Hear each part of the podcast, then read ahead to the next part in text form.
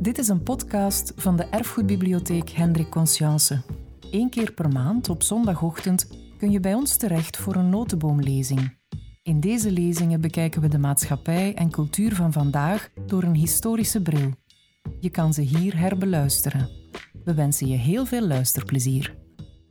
Goedemorgen, dames en heren, vrienden. Welkom op onze derde lezing in de reeks Sex, Drugs en Rock'n'Roll.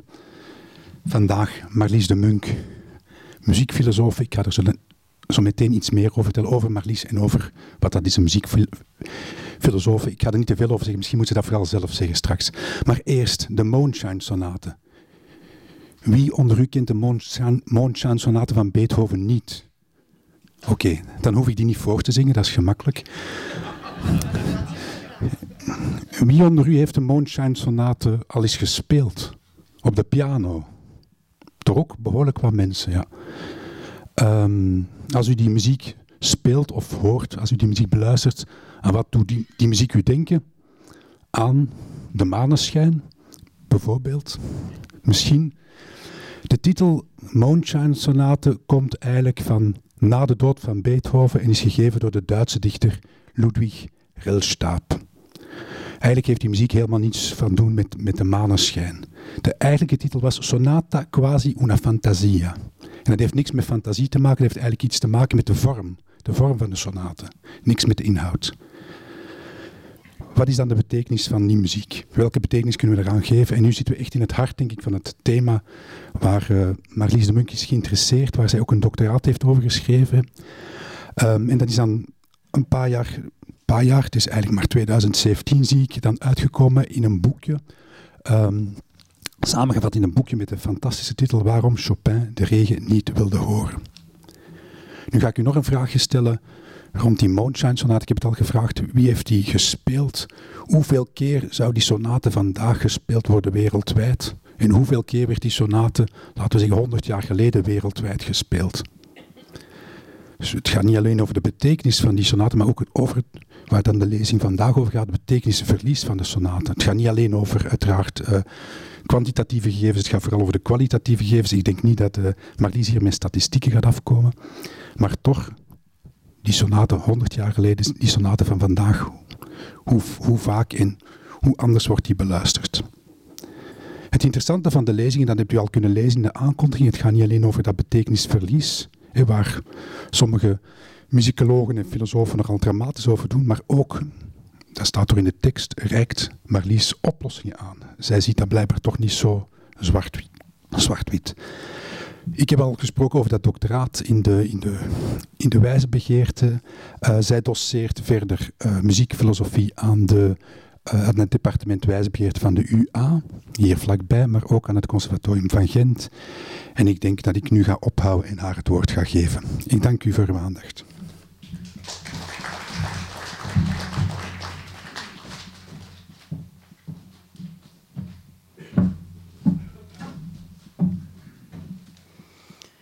Goedemorgen iedereen en dankjewel Koen voor die mooie inleiding. Ik uh, kan niet anders dan die hooggespannen verwachtingen nu meteen al een beetje gaan temperen. Ik heb geen oplossingen voor jullie vandaag. Um, maar ik vind het wel belangrijk. Kan iedereen mij goed horen tot achteraan? Nee, oké. Ja, ik... Uh, voilà. Is dit beter? Ja, oké. Okay. Um, dus opnieuw, dankjewel Koen voor deze mooie inleiding. En ik wilde meteen nuanceren dat ik geen pasklare antwoorden nog oplossingen voor jullie heb. Ik ben namelijk een filosoof en die hebben dat doorgaans niet. Um, wat ik wel heb, zijn veel vragen en hypothesen, zoals we dat dan noemen. Mogelijkheden waarin we, denk ik, moeten gaan verder zoeken over een, in mijn ogen, erg moeilijk thema. Een moeilijk onderwerp, namelijk de klassieke muziek vandaag en als we kijken naar de toekomst, waar gaan we naartoe? U heeft dat kunnen lezen in de aankondiging ook. Um, een beetje pessimistisch misschien, maar ik denk dat het niet heel overdreven is om te stellen dat de klassieke muziek eigenlijk in een crisis verkeert vandaag de dag. Dat zie je alleen al als je naar een gemiddeld klassieke muziekconcert gaat, als ik dat zo mag noemen. Daar ziet u aan de gemiddelde haarkleur van het publiek dat niet alleen de canon, de werken zelf, verouderen, maar ook het publiek. En het lijkt alsof dat publiek niet verjongt, ondanks alle grote initiatieven die er worden genomen um, door de grote huizen en instituten. Um, daarnaast merken we dat er natuurlijk wel nieuwe muziek wordt geschreven. Er is nieuwe hedendaagse klassieke muziek, maar die lijkt haar weg moeilijk te vinden naar het grote publiek. Dat is de eerste vaststelling waar ik vanuit vertrek. Als je naar die concerten gaat, dan merk je dat je eigenlijk in een kleine zaal zit. In een relatief klein publiek. En als je dat vaak doet, dan herken je die mensen. Dat zijn altijd dezelfde mensen. Um, dat is een kleine niche. Nu, er is een heel voor de hand liggend antwoord. Ik zal het meteen nu al zeggen, voordat u er te lang mee in uw hoofd zit. Is dat niet altijd zo geweest? Hè? Grote kunstwerken werden altijd pas nadien, naderhand, vaak na de dood van een componist, naar waarde geschat. Ik wil die hypothese zeker niet uitschakelen. Dus laat ons ervan uitgaan, of laat ons hopen, dat we ons vergissen met de basisveronderstelling en dat er eigenlijk helemaal geen probleem is. Goed. Maar stel, en nu komt de filosoof in mij boven, stel dat er toch iets van een probleem is, wat moeten we daar dan van denken? Wat moeten we daarvan maken? Goed. Um, hoe kom ik bij dit onderwerp? Ik heb uh, inderdaad, zoals Koen heeft aangekondigd, vier jaar geleden, nee, even denken, zes jaar geleden intussen, excuseer, zes jaar geleden een doctoraat verdedigd over de vraag naar de betekenis van muziek.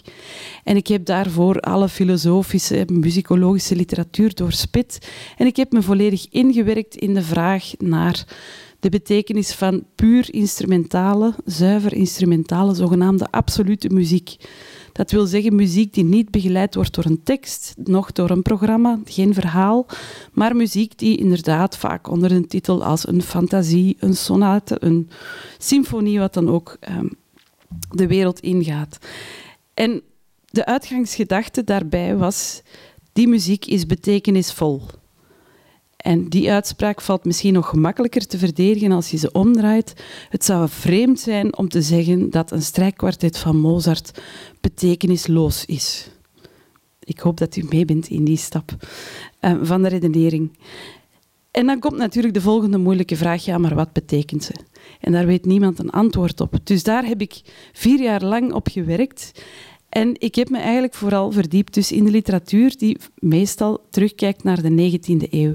Dat heeft geleid tot dat boekje waarom Chopin de regen niet wilde horen. En een terechte kritiek op dat boekje was, ja, maar u stopt in de 20e eeuw. Inderdaad, ja, dat is een grote lacune. En er is eigenlijk ook een reden voor omdat het heel moeilijk wordt in de 20e eeuw.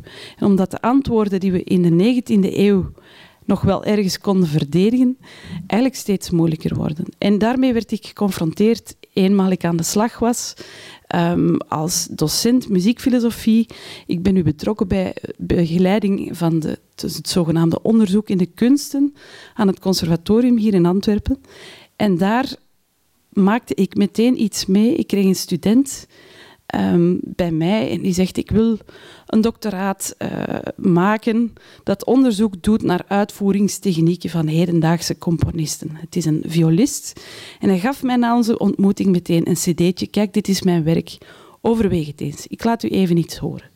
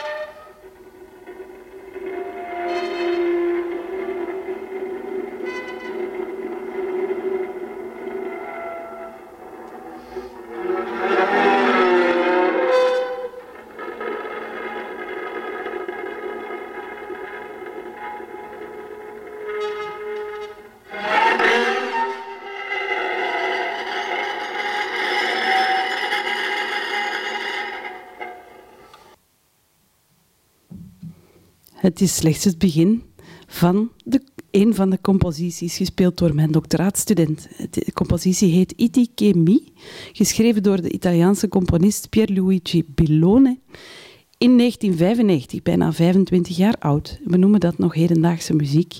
Eigenlijk noemen we alles van de afgelopen 100 jaar vaak nog hedendaagse muziek. En dat op zich zegt al erg veel. U begrijpt, daar stond ik met mijn concepten over Chopin en de regen en programmamuziek en betekenis. Daar kon ik eigenlijk weinig mee aanvangen. Een ander voorbeeld. Een nieuwe student, een gitarist, zeer begaafde gitarist Um, het moet gezegd trouwens dat wij hier in Vlaanderen beschikken over de beste uitvoerders, of van de beste. Wij behoren tot de wereldtop als het gaat over de experimentele avant-garde muziek vandaag de dag. En dit was een gitarist en die voert onderzoek uit naar muziek van Helmoet Lachenman.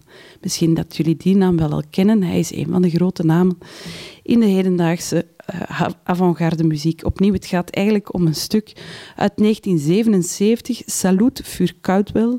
Misschien hebben jullie er al van gehoord. Ik laat jullie even een stukje horen.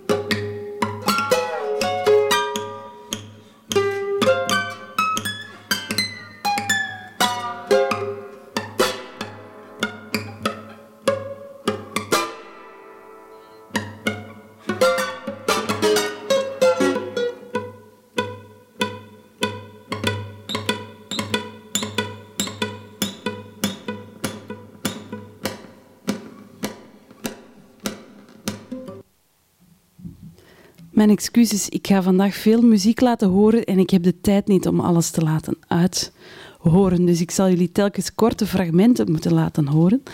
Um, ik zei al, het is een moeilijk onderwerp. Het is een onderwerp dat erg geladen is. En waar het heel moeilijk is ook om de eigen voorkeuren en afkeuren te verbergen.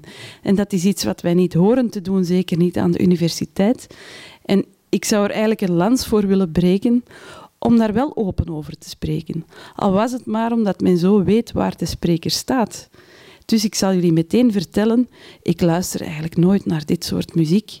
Dus ik was totaal verbijsterd. Ehm, ik vind het wel intrigerend. Ik vind het wel interessant. En eigenlijk vooral dan misschien nog vanuit de vraag naar de mens en hoe het komt dat mensen deze, vergis u niet, aardsmoeilijke muziek uitvoeren, daar hun leven aan wijden. Dus die gitarist waar ik over spreek, die student, die heeft zich daarop toegelegd. Die partituren, dat is soms prachtig om te zien, grafische partituren met aardsmoeilijke technieken om het instrument op een bepaalde manier te bespelen zoals je het nooit op het conservatorium hebt geleerd. Daarover gaat het onderzoek. Dus daar word ik door geïntrigeerd natuurlijk. Een laatste uh, anekdote om u een beetje duidelijk te maken hoe ik bij deze thematiek ben uitgekomen, um, is een studentcompositie uh, van mij in, aan het conservatorium in Gent, die naar mij kwam na een les. En uh, hij zei me, mevrouw, mevrouw, u moet toch eens weten, ik ben eigenlijk aan deze opleiding begonnen. Hij is ook een zeer begaafd pianist.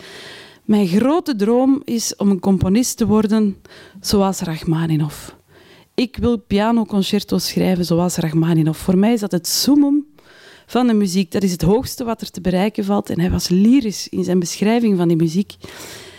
En vertelde hij, elke week ga ik naar mijn les compositie en ik breng nieuwe stukjes van mijn pianoconcerto. En elke week opnieuw krijg ik te horen dat dat niet kan. Dat kan niet, dat mag niet eigenlijk. Waarom niet? Dit is al gedaan. U kan niet opnieuw muziek componeren die bijna 100 jaar geleden gecomponeerd werd. Dat is niet authentiek. Authenticiteit is een belangrijke term vandaag. Um, die student was erg gefrustreerd, die volhardde in de boosheid, dus die bleef schrijven aan zijn muziek. Kwam elke week terug en kreeg te horen: als u dit blijft doen, dan mag u stoppen met deze opleiding.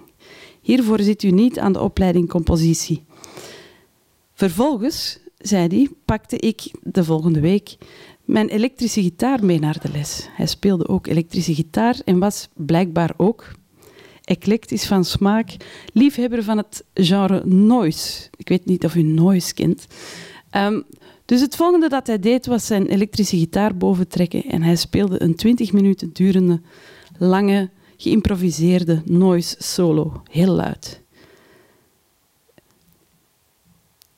Wat was de reactie van de docent? U kan het al raden. Jawel.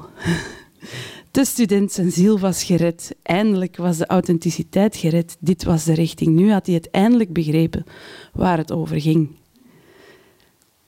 Uiteraard, u hoort al alleen aan de manier waarop ik dit verhaal vertel in de structuur van een, uh, een grapje of zo, um, dat ik het een beetje karikaturaal voorstel.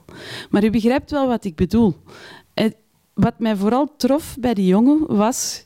Het was geen tijluilenspiegel die er plezier aan beleefde om te zeggen ik heb ze beet gehad, ik had ze liggen. Eigenlijk was hij tristig. Want wat van hem gevraagd werd, was eigenlijk om een muzikale droom af te leggen en om iets wat voor hem zo eigen was en zo betekenisvol te leren zien als iets dat niet meer kon. En dat is een moeilijke vraag. Waarom vinden wij dat? Waarom zouden studenten moeten vinden dat ze geen romantische pianoconcerto's meer kunnen schrijven? Of als ze dat doen, dat het eigenlijk artistiek gezien inferieur is? Bon, dat zijn dus de vragen waar ik mee zat. En het voornemen volgde daaruit om hierover te gaan schrijven.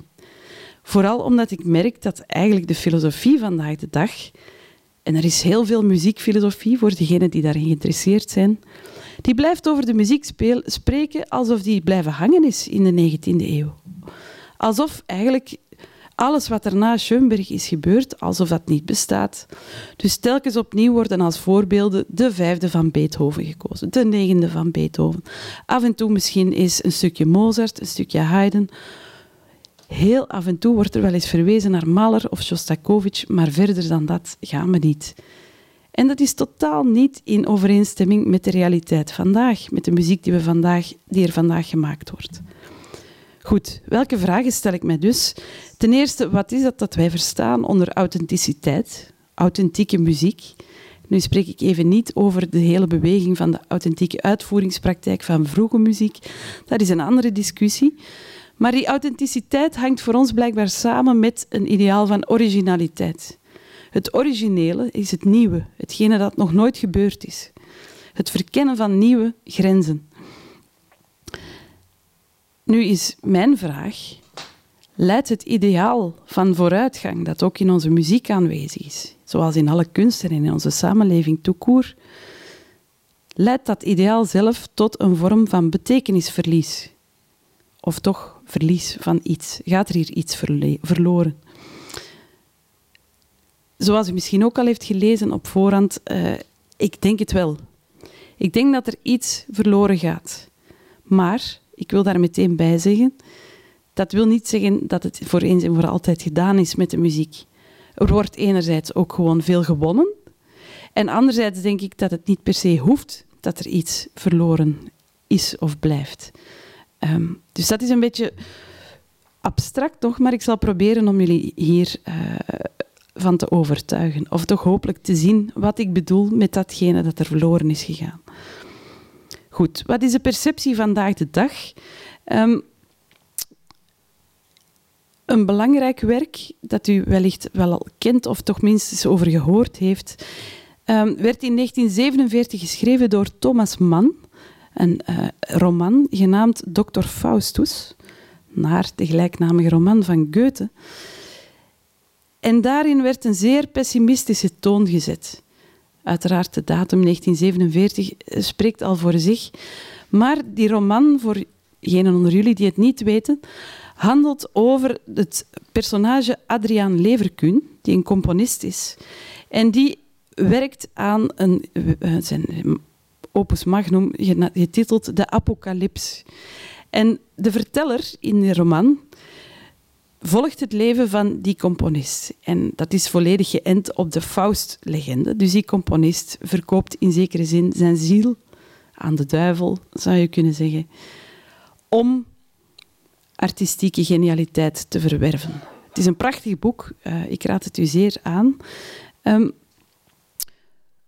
wat is die artistieke genialiteit? En daar wordt het interessant, het is geen geheim, dat Thomas Mann als voorbeeld voor zijn personage van de componist de componist Arnold Schoenberg voor ogen had. Schoenberg die begin 20e eeuw de sprong in de atonaliteit heeft gemaakt, die de tonaliteit heeft losgelaten als eerste. En je merkt dat in het werk, daar, in het werk van Thomas Mann daar kritiek op wordt geleverd, die er eigenlijk op neerkomt dat die sprong in de atonaliteit eigenlijk het loslaten is van een hele cultuur, een Faustiaanse sprong die in zekere zin, wat vaak wordt genoemd, de ondergang van het avondland inzet. Het avondland, onze westerse cultuur. Um, om u dat even aan te tonen, een klein citaat uit dat werk, dus waarin de verteller schrijft over de muziek van Adriaan Leverkuhn. Hij zegt: Het gehele werk wordt beheerst door de paradoxie dat de dissonantie hier de uitdrukking van al het hoge, ernstige, vrome en geestelijke is, dus dissonante. Terwijl het harmonische en tonale aan de wereld van de hel, in dit verband dus een wereld van banaliteiten en gemeenplaatsen, is voorbehouden. Dat is het besef of het idee dat groeide, dat tonaliteit banaal was geworden. Tonaliteit stond gelijk met datgene dat we achterlaten, datgene dat we moeten achterlaten. In de roman laat Thomas Mann duidelijk voelen dat hij, en eigenlijk het vertelpersonage kan je min of meer gelijkstellen met uh, Thomas Mann als auteur, of dat vermoeden we toch, dat hij dat met enige tristesse vaststelt. Het is nu eenmaal zo. We kunnen niet meer terug.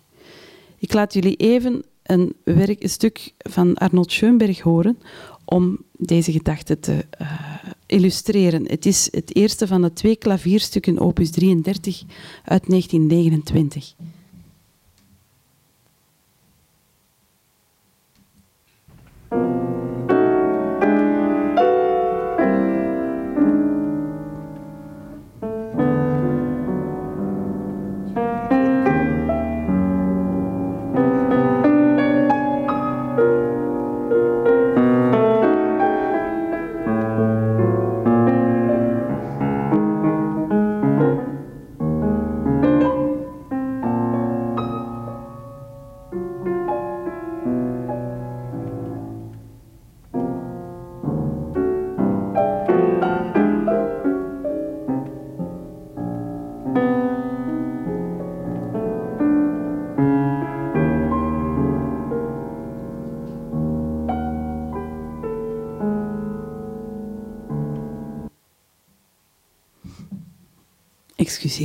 Die abrupte onderbreking.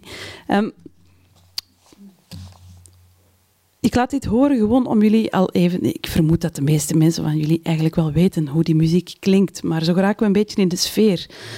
Wat u voelt in deze muziek is door het loslaten van de tonaliteit, ik ga daar straks nog op terugkomen, dat een gevoel van richting of van voorspelbaarheid verdwijnt. Als u het stuk niet kent, is het erg moeilijk om in een beweging mee te denken en naar de toekomst toe te projecteren. Iets dat je bij eerder klassiek gevormde werken, die de tonale logica vormen, uh, gemakkelijker doet. Daarom is het voor mij bijvoorbeeld ook moeilijk om een punt te kiezen waarop ik een fragment stopzet. Je moet eigenlijk al ver doorgedreven analyse uh, loslaten op dit soort werken om te zien hoe dat geraamte, de structuur in elkaar zit. Een van de weinige hedendaagse muziekfilosofen uh, die wel over de muziek vandaag schrijft en zelfs over de muziek van de toekomst, is de Britse filosoof Roger Scruton. Sommigen onder jullie zullen hem wellicht kennen. Hij is een belangrijk cultuurfilosoof. Um, die schreef onlangs, 2018 nog, um, een essay genaamd The Music of the Future. Een verwijzing is naar een pamflet van Wagner. En daarin schreef hij het volgende over de ontwikkelingen van de hedendaagse muziek. En ik citeer. Deze ontwikkelingen zijn verantwoordelijk voor een groeiende kloof tussen de serieuze muziek en het publiek waarvan die afhangt. Niet noodzakelijk financieel, er is immers de immense subsidiemachinerie die de avant-garde ondersteunt, maar op zijn minst spiritueel. Spirituele kloof tussen de muziek en het publiek. En zonder publiek, zo stelt Scruton, verandert muziek in een obscure oefening in een akoestisch laboratorium waar groepen van geduldige muzikanten klanken uitstoten volgens nietszeggende formules. Wat betekenis ligt in de oren die al lang gevlucht zijn. Wat zegt Scruton? Als er geen publiek meer is voor de muziek, is er eigenlijk ook geen muziek meer. Muziek bestaat slechts in the ear of the beholder, om het zo te zeggen. Pas als u een publiek heeft, kan er ook muzikale betekenis zijn. En Scruton ziet de toekomst dan ook erg somber in. Um, de enige uitweg volgens hem ligt in een terugkeer. En zo schrijft hij. We kennen allemaal Schoenbergs opmerking dat er nog muziek valt te schrijven in Do Groot. Nog veel muziek.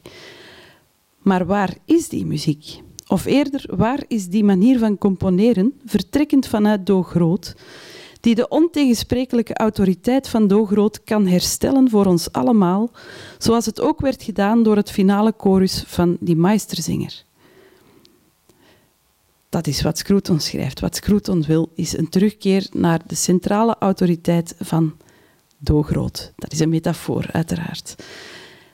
Dit soort uitspraken, althans in de muziek, hebben Scruton het label opgeleverd van conservatief en elitair denker. Ook zeer eurocentrisch. Uh, alsof tonaliteit de enige mogelijke formule is voor degelijke muziek. En ik denk ook dat hij daarin overdrijft en dat zijn uitkomst enerzijds te pessimistisch is en misschien niet genoeg oog heeft voor andere mogelijkheden. Tegelijk denk ik wel dat hij iets aanraakt waar wel veel voor te zeggen valt. Um, zoals Schoenberg zelf deed. Er valt nog veel muziek te schrijven, maar hoe doen we dat? Hoe gaan we dat aanpakken? Nu, niet iedereen is zo negatief. Um, sommigen onder jullie kennen misschien de uh, Amerikaanse auteur Alex Ross. Die heeft een fantastisch boek geschreven dat heet The Rest is Noise, over de muziek in de 20e eeuw. Um, en die schreef in een stukje voor de New Yorker, dat heet Ghost Sonata, What Happened to German Music, het volgende. In Duitsland sluimert nog steeds een diep wantrouwen ten opzichte van het muzikale verleden. Na Auschwitz, zo denkt men, is het comfort van Do groot taboe. De volledige klassieke en romantische traditie blijft afgeschermd als een crime scene under investigation. Dat heb ik niet vertaald, want het klinkt beter in het Amerikaans. Crime scene. um, Do Groot is afgeschermd, afgezet. We mogen daar niet meer naar terug. Waarom niet? Daar zit het grote taboe dat in Duitsland veel te maken heeft met de Wereldoorlog en dat door de filosoof uh, Theodor Adorno, die we straks nog gaan tegenkomen, eigenlijk bijna als in één metafoor samen wordt gevat. Geen poëzie meer na Auschwitz. Het mag niet meer, het kan niet meer. Die muziek is eigenlijk aangetast, in moreel verval. Dus terugkeer is geen optie. Nu, Alex Ross is zelf iets progressiever dan Scruton en ziet vooral in dat het probleem heel sterk te maken heeft met die Duitse cultuur. En hij ziet dat in de niet-Duitse tradities er allerlei nieuwe zaken ontstaan. Anderzijds is het wel zo dat onze klassieke muziek nog steeds, zoals altijd, enorm sterk beïnvloed is door de Duitse muziektraditie. Goed, dit zijn allemaal redelijk pessimistische stemmen. Laat me daar iemand anders tegenover zetten, ook een interessante denker, genaamd Alessandro Barrico. Sommigen onder jullie kennen hem misschien. Hij was onlangs te lezen in kranten. In ja, heel veel landen is een nieuw essay van hem uitgekomen over de elite versus het gewone volk. Maar hij werd ook vooral bekend door zijn boek dat heet De Barbaren de barbaren. Hij ziet in onze cultuur een invasie van de barbaren. Ik ga daar verder niet over uitweiden, maar dat boek is een aanrader.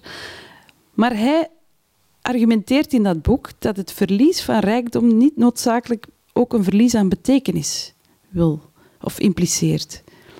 Ik citeer hem ook even. Als je luistert naar een madrigaal van Monteverdi en meteen daarna naar de finale van de vijfde van Beethoven, dan snap je meteen waar de commercie zit. Het onbeschaafde, het barbaarse. In Beethoven. Hè? En dat verklaart hoe het mogelijk was dat verstandige mensen uit die tijd Beethoven aanzagen voor een componist voor een stompzinnig publiek. En toch, in dat onlogenbare verlies van rijkdom, in die vrijwillige beperking van mogelijkheden, in die geniale strategische aftocht, vonden die mannen de versmalling waardoor ze een nieuwe wereld konden bereiken, die allesbehalve zielsverlies zou betekenen. Dat wil zeggen door jezelf af te schermen, door een zekere rijkdom terug onbereikbaar te maken, kan je een nieuwe wereld gaan aanboren. En dat is wat Barrico laat zien. En in die zin komen we terug naar onze eerste hypothese. Misschien gaat het hier gewoon om een typisch conflict tussen een oude en een nieuwe generatie. Tussen progressief versus uh, conservatief. Is dit niet gewoon een probleem van alle tijden, zouden we kunnen vragen. En dat impliceert, moeten we niet gewoon wennen aan die nieuwe muziek? Dan komt het wel goed. Bon, u weet nu al dat dat niet eh, de stelling is die ik er vandaag ga proberen te verdedigen. Hoewel ik ergens hoop dat het zo zal zijn. Ik geef jullie eerst de gangbare verklaring van wat er gebeurd is. De gangbare verklaring die in muzikologische middens, filosofische, cultuurfilosofische middens vaak wordt aangehaald, om daar vervolgens mijn eigen uh, vraagtekens bij te plaatsen. Wat is die gangbare verklaring? Uh, wel, dat is de verklaring die eigenlijk is uitgetekend door die filosoof Theodor Adorno, Duitse filosoof, bevriend met Arnold Schoenberg. Hij was zelf ook componist, Adorno dan. En die schreef in 1949, hetzelfde jaar als Dr. Faustus, een pamflet getiteld De filosofie van de nieuwe muziek. Daarin verdedigde hij de muziek van Arnold Schoenberg, de atonale muziek, tegen de, wat toen in die tijd uh, opgang had gemaakt als de neoclassiek van Stravinsky. Die neoclassiek, dat kon niet volgens uh, Adorno, want dat was een terugkeer naar het verleden. En met dat pamflet bepaalde Adorno heel sterk de richting van de muzikale ontwikkelingen in de 20e eeuw. En hij nam eigenlijk die sprong van Schoenberg in de atonaliteit tot het vertrekpunt van zijn muziekfilosofie. Net zoals Schoenberg zelf ging hij ervan uit dat die atonaliteit geen totale breuk betekende met de traditie. Integendeel, eigenlijk was die sprong een voortzetting van die traditie. Aangezien die traditie er altijd alleen was geweest van progressieve vernieuwing. Precies wat Barrico ook aantoonde. Elke nieuwe grote componist was een vernieuwer en werd in zijn tijd gezien als een barbaar. Op diezelfde manier schreef Adorno, is Schoenberg eigenlijk gewoon het volgende genie. In een opeenvolging van genieën die telkens nieuwe muzikale landschappen gaan verkennen. En het idee was dat de voorgangers van Schoenberg, en Schoenberg zelf eigenlijk in zijn vroege composities, het tonale materiaal, het muzikale materiaal, volledig uitgeput hadden.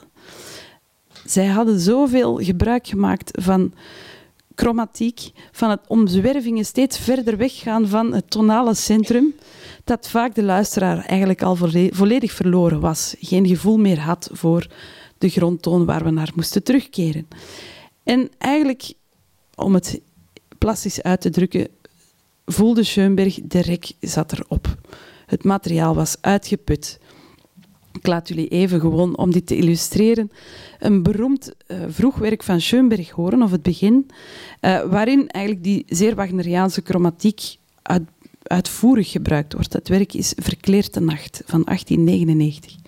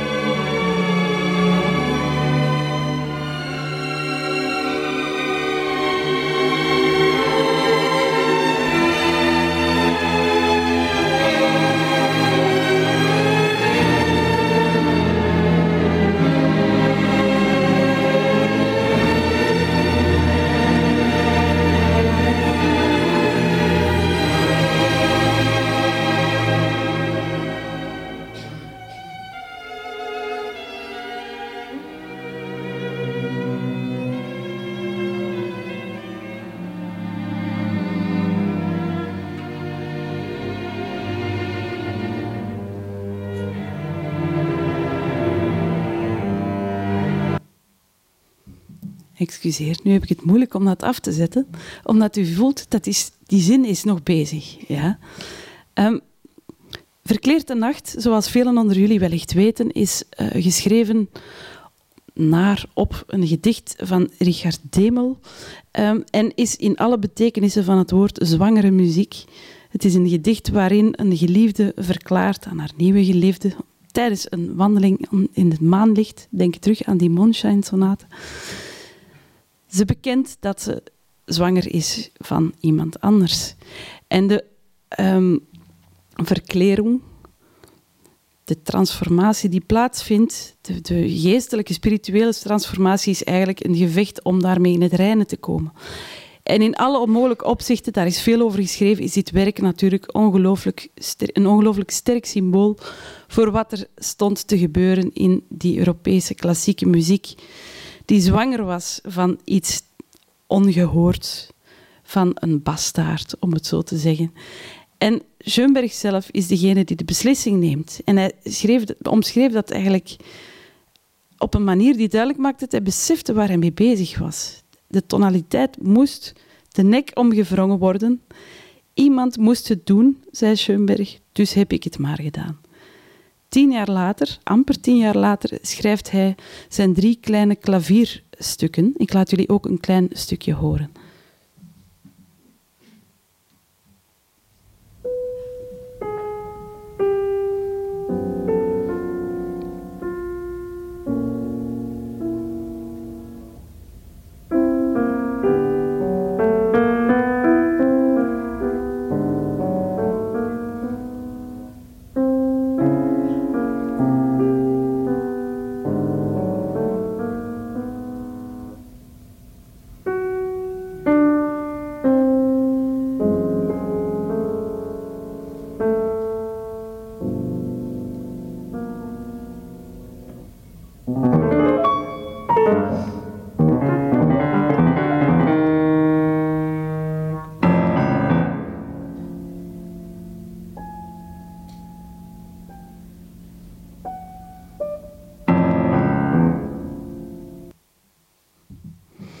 Het meezoomen zingen op de achtergrond. Sommigen jullie, onder jullie zullen dat herkennen. Dat is de pianist Glenn Gould, um, die u aan het werk hoorde.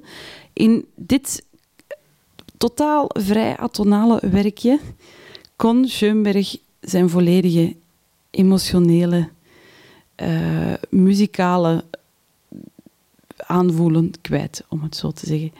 Um, hij heeft het ervaren als zeer zwaar om te componeren. Zo. Niet alleen puur technisch gezien, omdat er geen richtlijnen meer waren, die de tonaliteit wel nog had. Maar eigenlijk vond hij het te emotioneel. Het was te moeilijk, omdat alles kon. Hij kon dat eigenlijk, hij ging ook, geraakt in een zware crisis. Um, en heeft dan vervolgens, zoals u weet, um, zelf een nieuw systeem uitgevonden om die absolute vrijheid terug te gaan inperken. Dat werd het twaalftonensysteem, de dodecafonie volgens bepaalde regels, maar regels die anders werkten dan um, de tonaliteit. En het was niet zomaar het ene systeem dat het andere uh, verving. Het was een ideologisch verschillend systeem. En daar zit het, een heel belangrijk element voor ons verhaal vandaag. Dus bij monden van Adorno lezen we wat Schoenberg allemaal in zijn schild voerde. Volgens Adorno realiseerde Schoenberg dus iets dat inherent van binnenin al aanwezig was als een tendens in het muzikale materiaal. Zo verwoordt Adorno het. De muziek zelf was dus, zoals ik zei, zwanger, droeg in zichzelf eigenlijk een tendens waar de componist naar moest luisteren. En die tendens was een tendens naar emancipatie. Een emancipatie van de dissonant, zo noemt Adorno dat. Die dus die dissonant die steeds belangrijker al was geworden, stilletjes aan door die toenemende chromatiek in die laat romantische muziek. Um, en door het tonale centrum volledig te lossen, verkreeg elke toon een evenwaardige functie in het geheel. Dus die hiërarchie van tonica en dominant die werd doorbroken. En dat betekende een bevrijding, de bevrijding waar het muzikale materiaal eigenlijk altijd al naar had gestreefd. En in die zin was Schoenberg dus geen uitzondering, maar gewoon de voortzetter van heel die Europese klassieke muziekgeschiedenis, die steeds verder evolueerde in de richting van dissonantie en uiteindelijk de tonaliteit moest loslaten. Dus geen enkele noot kon voortaan nog dissonant zijn. De muziek was bevrijd. En diezelfde emancipatiegedachte bleef aanwezig in dat twaalftoonstelsel. Um, en ook in andere vormen van zogenaamde serialisme, die vervolgens werden uitgevonden door componisten die wellicht al, uh, waarvan u heeft gehoord, zoals uh, Karl-Heinz Stockhausen, Pierre Boulez. Um, er zijn verschillende uh, componisten die serieel componeerden, die een bepaald systeem hanteerden om geen totale chaos toe te laten. Maar die systemen die waakten altijd, zo werd het gezegd, over de intrinsieke waarde van het muzikale materiaal zelf. Zowel harmonisch als ritmisch, op welke manier door objectieve wiskundige principes te gebruiken, vaak in combinatie met toeval. De aleatorische muziek wordt dat genoemd, de toevalsmuziek. En wat is daar bijzonder aan? Namelijk dat het muzikale materiaal niet meer werd onderworpen aan de subjectieve willekeur van de componist. Het werd niet gemanipuleerd om ten dienste te staan van die hoogst individuele emoties of van dogmatische inhouden die zo centraal hadden gestaan in de laat-romantische muziek en die heel verdacht waren geworden door wat er gebeurd is in de 20e eeuw, en zeker met name in het fascisme. Um, ik laat jullie nog een klein voorbeeld horen van een bekend werk van Pierre Boulez, dat heet Le Marteau sans maître. Op zich, die titel zegt weer veel. De sans maître drukt volledig die emancipatiegedachte uit die in die hedendaagse, of ondertussen al een beetje verouderde hedendaagse muziek uh, aanwezig is. Het is een werk uit 1955 waar muzikologen echt de handen aan vol hebben gehad om de code te kraken. Wat voor serialisme is dit nu eigenlijk? En het geheim bleek dan te zitten, zo werd jaren later ontdekt, in het feit dat uh, Boulez enerzijds strikte controle hield over zijn materiaal, maar anderzijds gebruik maakte van wat hij noemde lokale indiscipline. Lokaal mocht het materiaal zelf ongedisciplineerd losgelaten worden. Hier is een stukje van L'Artisanat Furieux.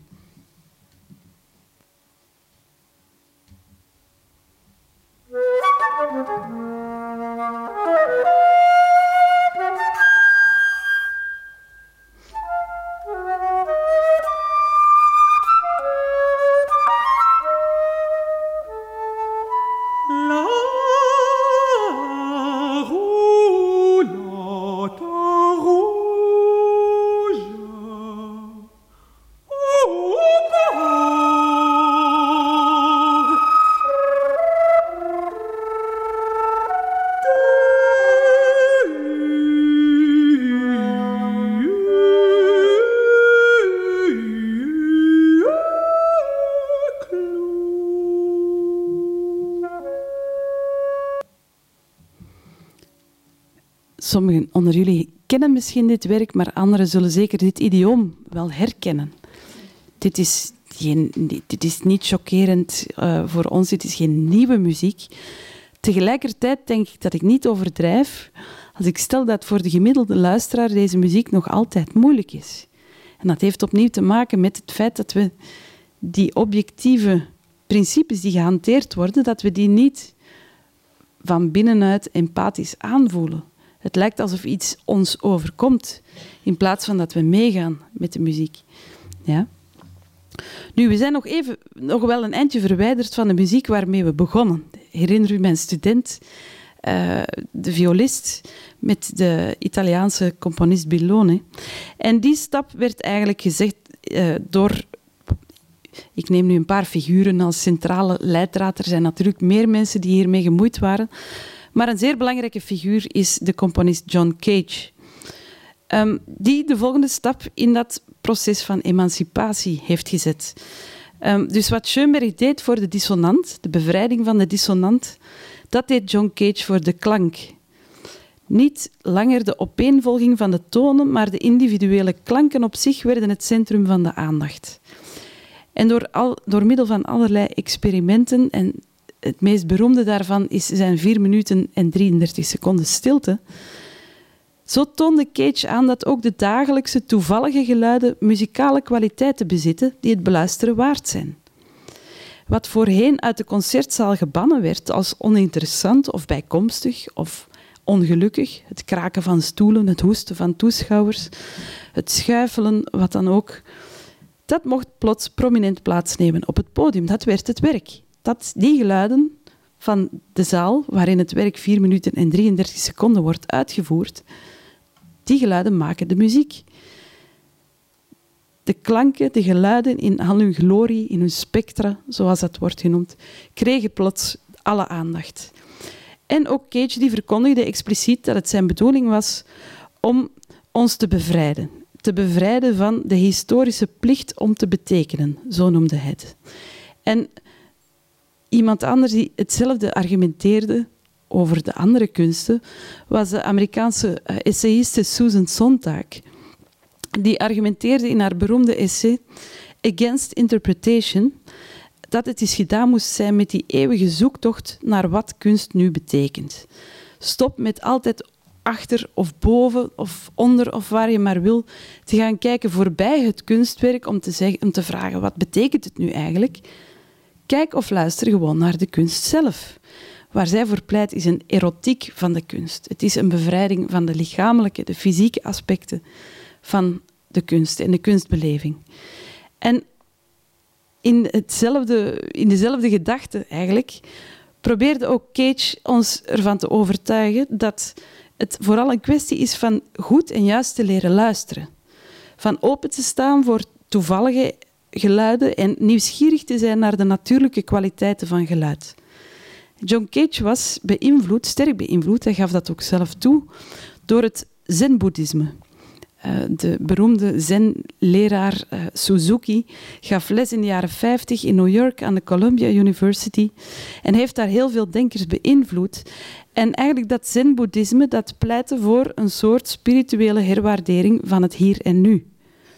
In plaats van die typisch westerse neiging te zoeken naar iets transcendents in de hoogte of in de diepte of hoe je het ook wil noemen, probeerde eigenlijk die spiritualiteit die in het zen-gedachte zat, een waardering te vinden en ons te verzoenen met het hier en nu van de dagelijkse realiteit.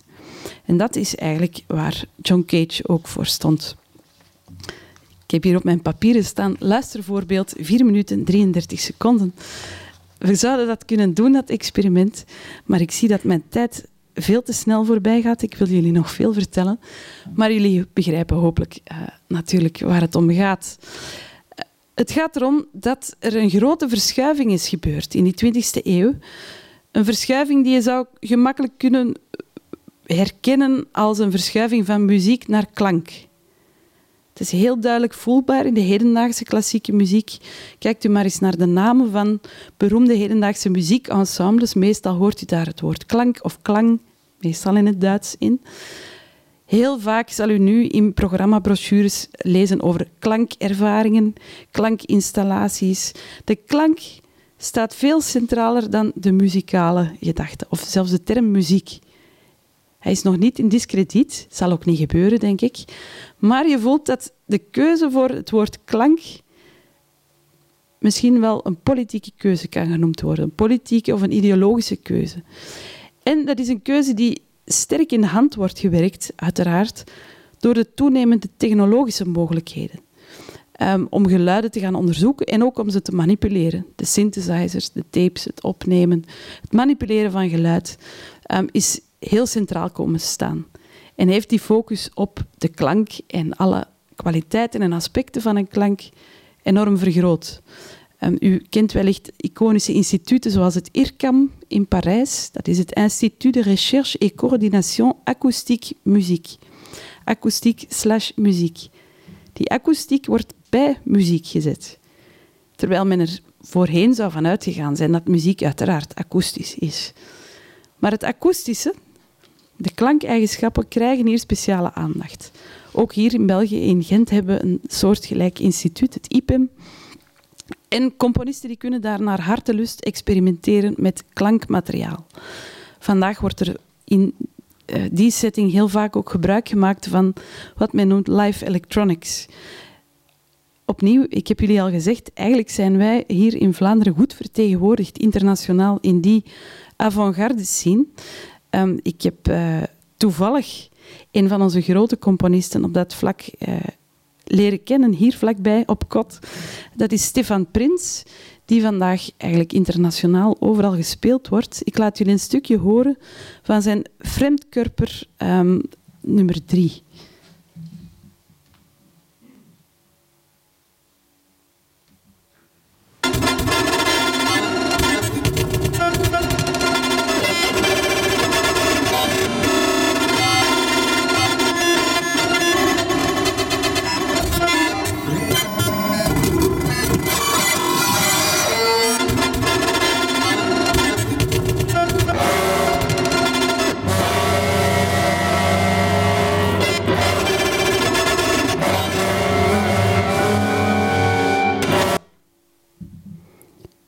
Begrijpt waar ik naartoe wil. Um, dit zijn live electronics. Um, de uitvoerders hebben partituren. Dit is niet zomaar geïmproviseerd. Dit, is, dit zijn werken die worden uitgevoerd. Om nu even er een boutade van te maken, het een beetje op flessen te trekken, maar toch mensen die denken of die menen dat er in heel deze evolutie iets verloren is gegaan, die worden er doorgaans op gewezen dat ze gewoon onvoldoende vertrouwd zijn met de eigen taal en de betrachtingen van deze nieuwe muziek. Ze lijden met andere woorden aan nostalgie naar de oude tonale logica en daardoor maken ze zich geen nieuwe luisterstrategieën eigen.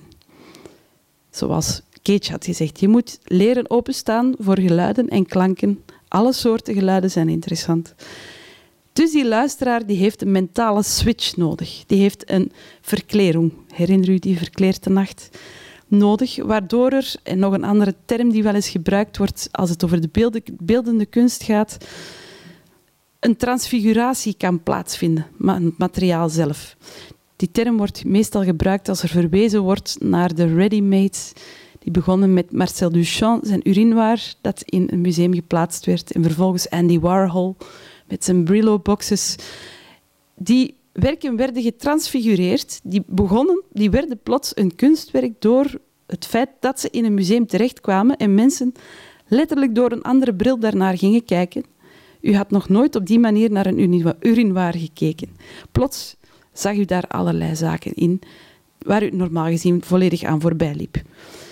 Dus dat soort transfiguratie kunnen we enkel verkrijgen door de bereidwilligheid van een publiek van een luisteraar om zich open te stellen en op een andere manier te gaan luisteren. En zo kunnen we het fysieke, het lichamelijke aspect van de muziek gaan herwaarderen. Tot hier de gangbare historische verklaring. Hoe is het allemaal gekomen?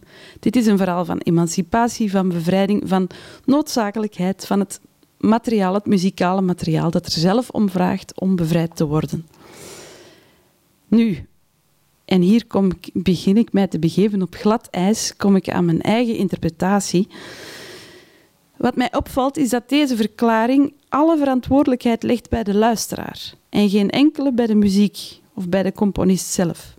Want die muziek die volgt gewoon een inherente logische noodzaak. Dat wil zeggen, als u een ervaring heeft van betekenisverlies, dan faalt u en niet de muziek. Dat is straf. Wie Adorno heeft begrepen, die weet zelfs dat het subversief is om naar zo'n terugkeer naar het oude tonale materiaal te verlangen. Want dat zou een terugkeer betekenen naar een autoritaire en een dogmatische manier van muziek maken die we vandaag niet meer kunnen accepteren. Herinner u de crime scene. Na de bevrijding van het muzikale materiaal moet de luisteraar bevrijd worden van die bedwelmende illusie dat we terug kunnen keren naar schoonheid, naar beheersing, naar voorspelbaarheid. Herinner u mijn student in Gent? Hierdoor, door dit verhaal, is een ongelooflijk groot taboe gecreëerd. Een taboe dat ervoor zorgt dat mensen bang zijn om aan de verkeerde kant van dit emancipatieverhaal te staan. Door de sterke morele en zelfs de politieke framing van het probleem, door onder andere Adorno, wordt ook dat verlangen naar betekenis vaak niet toegegeven. Mensen zitten dan braaf het verplichte hedendaagse werk uit en wachten tot ze kunnen beginnen aan hun Mendelssohn of aan hun Brahms. Soms ook niet zo braaf natuurlijk. Sommige mensen klagen daar ook over. Maar eigenlijk is er geen duidelijk platform, geen publieke discussie, geen gemakkelijke gesprek mogelijk over wat er gaande is. Dat heeft er ook mee te maken, niet alleen met het feit dat het een zwaar ideologisch, politiek, moreel beladen thema is, maar ook dat die muziek zelf zo moeilijk is geworden, dat een luisteraar vaak het gevoel heeft dat hij zal afgaan als hij zegt, ik begrijp er eigenlijk niks van. Ik, ik, ik, ik, weet, hier, ik weet niet wat ik hiermee moet doen. Dat lijkt dan alsof je de onnozelaar bent, want iedereen lijkt wel te weten waar het over gaat. Opnieuw, ik, maak er een karikatuur van. Ik hoop, ik besef dat zelf, maar ik probeer wel een bepaald punt naar boven te halen. Hè. Nu, dat taboe is eigenlijk recentelijk, uh, zo wordt het toch beweerd, doorbroken en wordt steeds vaker doorbroken. En vandaag uh, lijkt er een nieuwe opening te komen in de hedendaagse klassieke muziekscene. Um, om maar een voorbeeldje te geven, dicht bij huis in Amus vorig jaar was er uh, een festival dat heette um, Primetime in. Nu ben ik het kwijt, de titel. Musical Primetime. Het, in ieder geval, de ondertitel van het uh, festival was De terugkeer van de welluidendheid.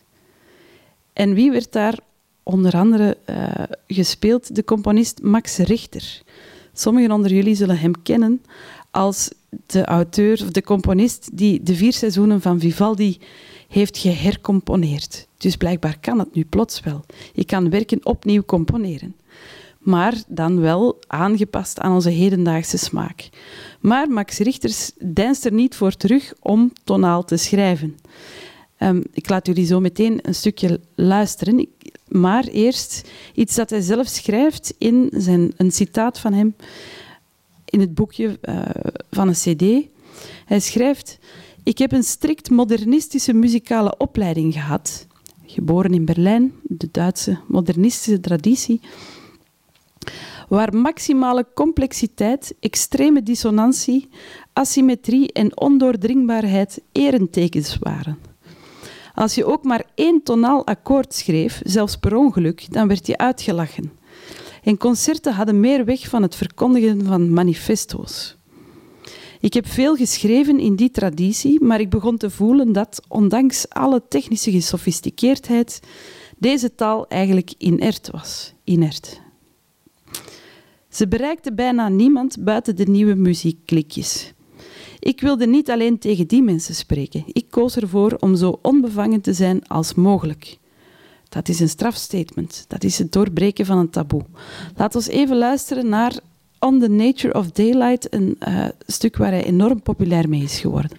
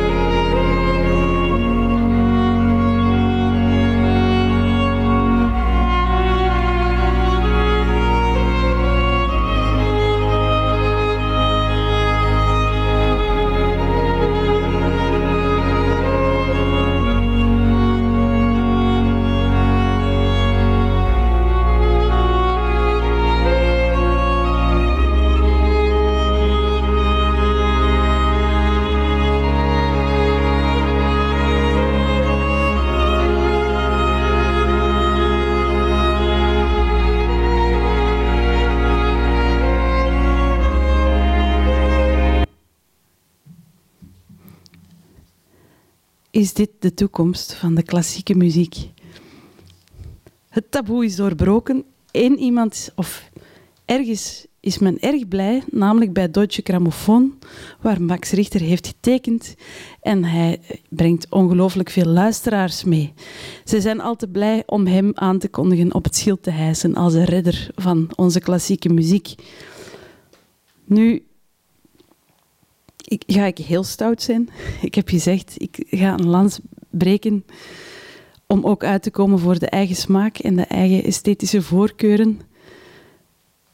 Kunnen we Max Richter of deze muziek beschouwen als de redder van iets als dit?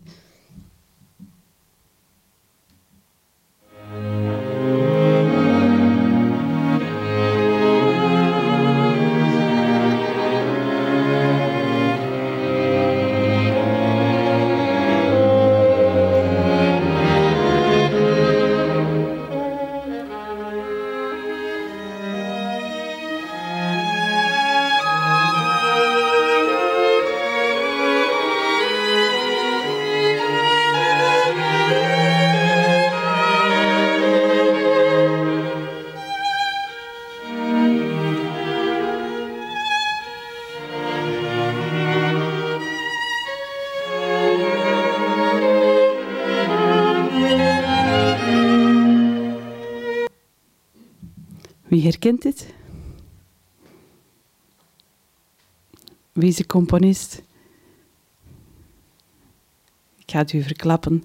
Dus wat is er stout? Je mag niet zomaar componisten vergelijken met Wolfgang Amadeus Mozart. Dat mag niet, want dan gaat iedereen verliezen. En toch, en toch, wat wil ik hiermee aantonen? Ik wil u nu opnieuw de vraag stellen: is er echt niks verloren gegaan? Dan kunnen we terug kunnen we terug tonaal gaan schrijven. Ik heb een lang stuk laten horen van Max Richter, omdat ik zelf vind dat je daar pas door misschien het verraderlijke van zo'n idee kan gaan horen. Dus we horen in het begin mooie, inderdaad wel luidende tonale strijkers, veel dynamiek, veel gevoel. En ik kan enkel voor mezelf spreken. Ik wacht. En ik wacht. En ik wacht ja, dit ken ik, ja, dit weten we nu. En dit, ja. En dan komt daar iets dat op een melodie lijkt, maar eigenlijk zichzelf blijft herhalen.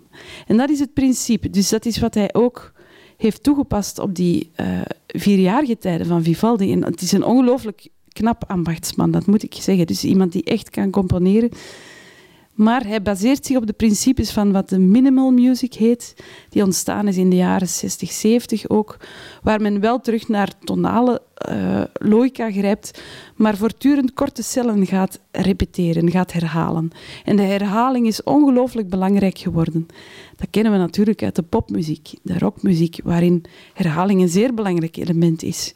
En wat precies eigen is aan die klassieke muziektraditie, is dat ze de tonale logica heeft gebruikt om niet zo snel de zaken te moeten herhalen, maar eigenlijk langere zinnen te kunnen gaan maken. Het is een soort grammatica.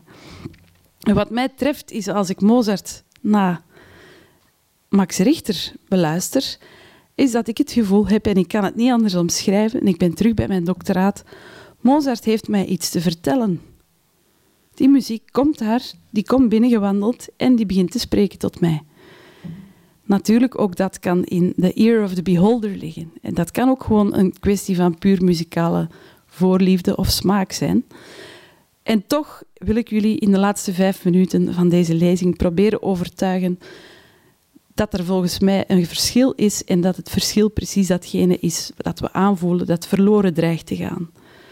Wat is dat? Dat is heel moeilijk en ik ga hier een beetje moeten uh, inkorten wat ik had voorbereid. Um, wat dat iets is, kunnen we het eerst en vooral moeilijk onder woorden brengen. En we kunnen het ook niet wetenschappelijk vaststellen. Je gaat het niet vinden door de partituren te analyseren. En je gaat het ook niet vinden door de hersenen van mensen onder een scanner te gaan bekijken terwijl ze naar muziek luisteren, wat vandaag veel gebeurt.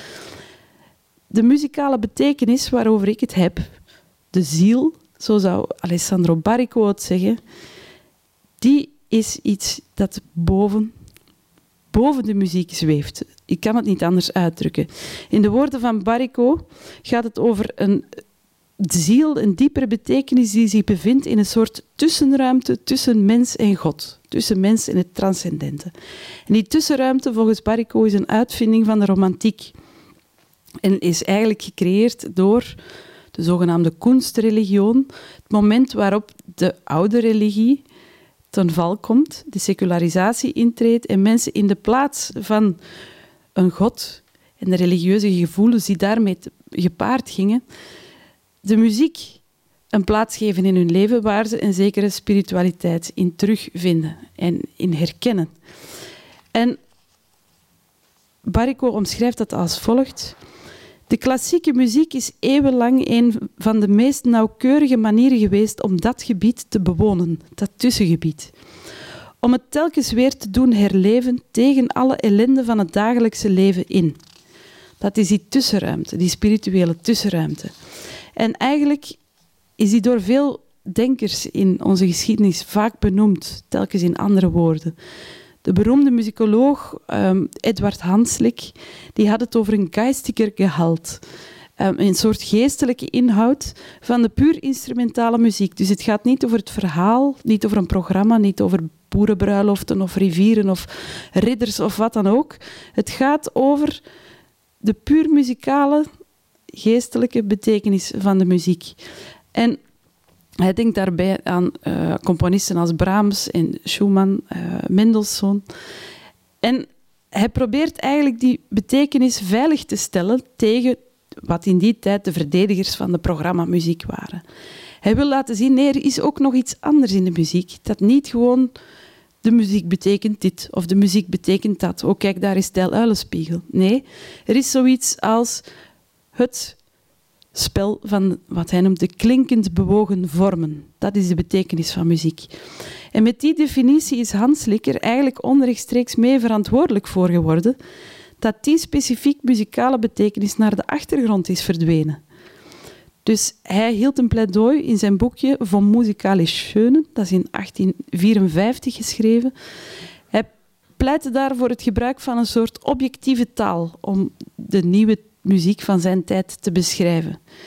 Die taal die moest zich richten op de vormelijke en objectieve eh, eigenschappen van de muziek, om dat spel van die klinkend bewogen vormen aan te duiden.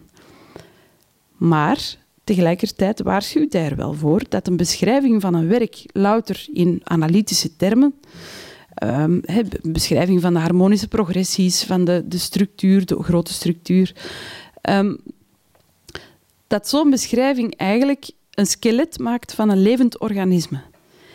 Dus hij wil niet zeggen dat we dat moeten gaan vervangen, dat daarmee alles gezegd is over muziek. Als we hebben ontleed hoe die muziek in elkaar zit, wat haar objectieve eigenschappen zijn. Het enige dat hij probeert te doen is die geistige gehalte, die is bij gebrek aan beter woord noem ik het geestelijke of, of spirituele betekenis van de muziek zelf, wil die veiligstellen tegen een gemakkelijke reductie tot een of ander verhaaltje of een programma of emoties. de muziek gaat niet enkel over het, het, opwekken van mijn emoties of het uitdrukken van mijn emoties. De muziek zelf is betekenisvol. Dat is wat hij zegt. En in de context van die romantische kunstreligioen vindt die idee plots ingang en aansluiting bij een idee die al lang in religies bestond, en vooral in mystieke stromingen, namelijk dat het goddelijke onuitsprekelijk is het onuitsprekelijke van uh, het transcendente. En tot ver in de 20e eeuw hebben veel denkers die idee uh, verdedigd dat de muziek ook onuitsprekelijk is. Er is een beroemde, prachtige boek, La musique et l'ineffable, van de Franse filosoof Vladimir Jankélévitch. Um, en die argumenteert dat muziek expressief is en tegelijkertijd niks uitdrukt. De taal van de muziek is die van het espressivo inexpressief. Dus dat soort paradoxale uitdrukkingen wordt voortdurend gebruikt om naar muziek te verwijzen. Muziek betekent, maar we kunnen niet zeggen wat ze betekent. Muziek is niet betekenisloos, maar tegelijkertijd valt ze niet in woorden te vatten. De muziek is ineffable. Dat is een beetje een refrein dat ongelooflijk vaak is herhaald in onze geschiedenis om die puur instrumentale muziek te proberen vatten. En we vinden een opvallende gelijkenis met die idee bij de bekende filosoof Ludwig Wittgenstein. En die stelde aan het begin van de 20e eeuw in zijn Tractatus Logico Philosophicus dat de taal alleen maar in staat is om de wereld te beschrijven en alles wat die wereld overstijgt, alles wat te maken heeft met zingeving of met transcendentie, met de moraal, met metafysica, dat kunnen we niet adequaat uitdrukken in de taal.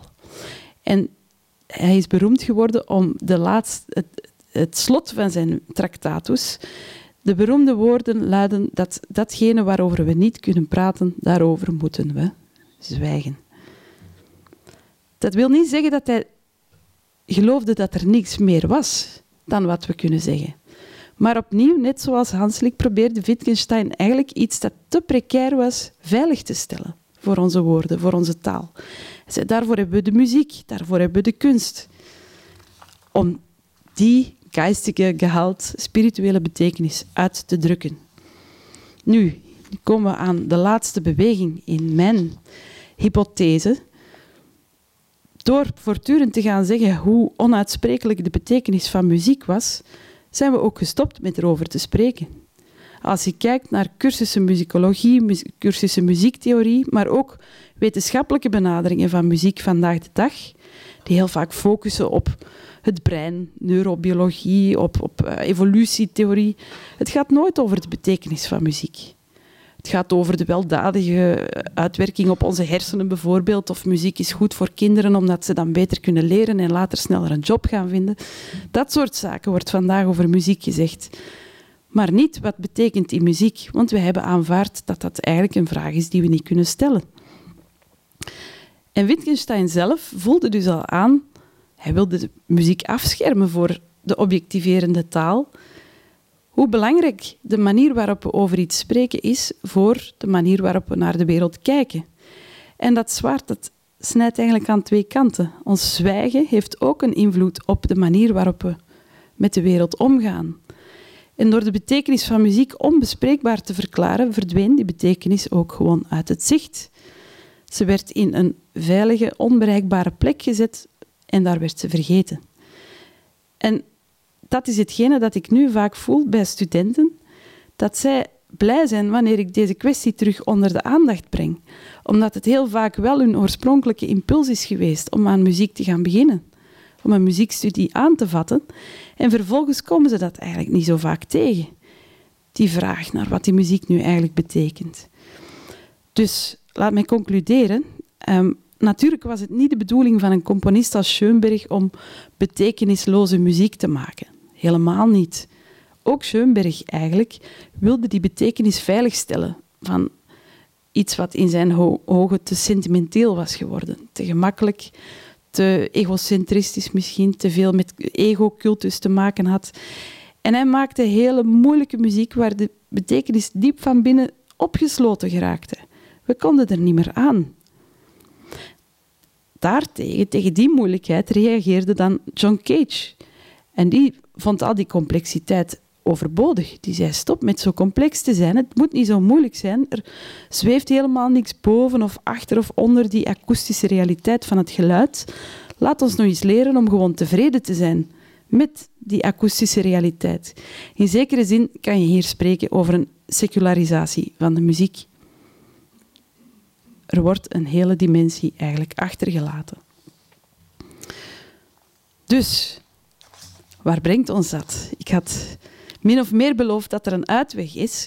Wel, ik zie enkele uitwegen. Ehm, ten eerste denk ik dat het belangrijk is om hierover te praten. En om te proberen nagaan waar ons aanvoelen op wijst. En het feit dat het zo moeilijk is om daarover te spreken, heeft te maken met het feit dat we heel vaak gewoon de terminologie missen. We hebben geen vocabularium om daarover te, te spreken. Het is moeilijk om te zeggen wat je mist als je geen woorden hebt om dat uit te drukken. Tegelijkertijd is het natuurlijk zo dat die nieuwe muziek ook een hele nieuwe akoestische realiteit heeft doen opengaan. Er is een ongelooflijk grote nieuwe klankenrijkdom bijgekomen.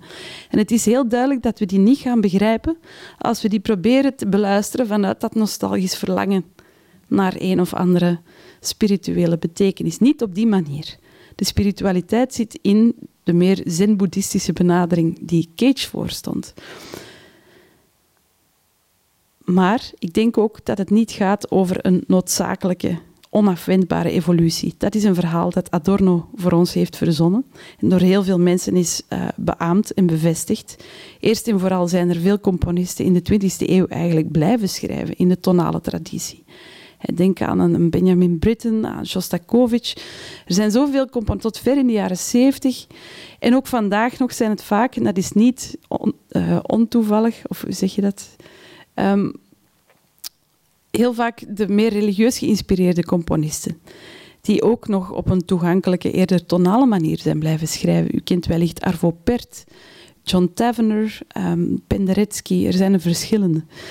Um, ze laten zien dat het natuurlijk perfect mogelijk is om te blijven schrijven in de traditie zoals we ze kennen.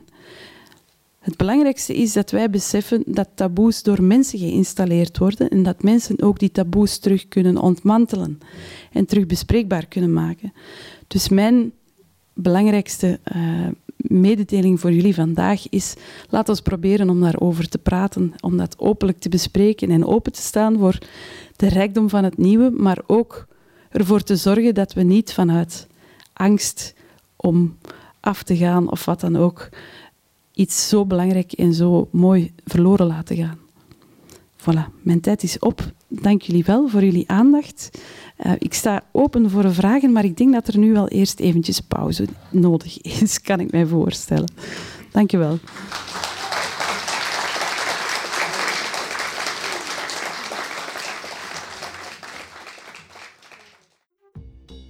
Je luisterde naar een podcast van de Erfgoedbibliotheek Hendrik Conscience. Wil je nog een andere lezing beluisteren? Ga dan naar www.consciencebibliotheek.be-herbeluister.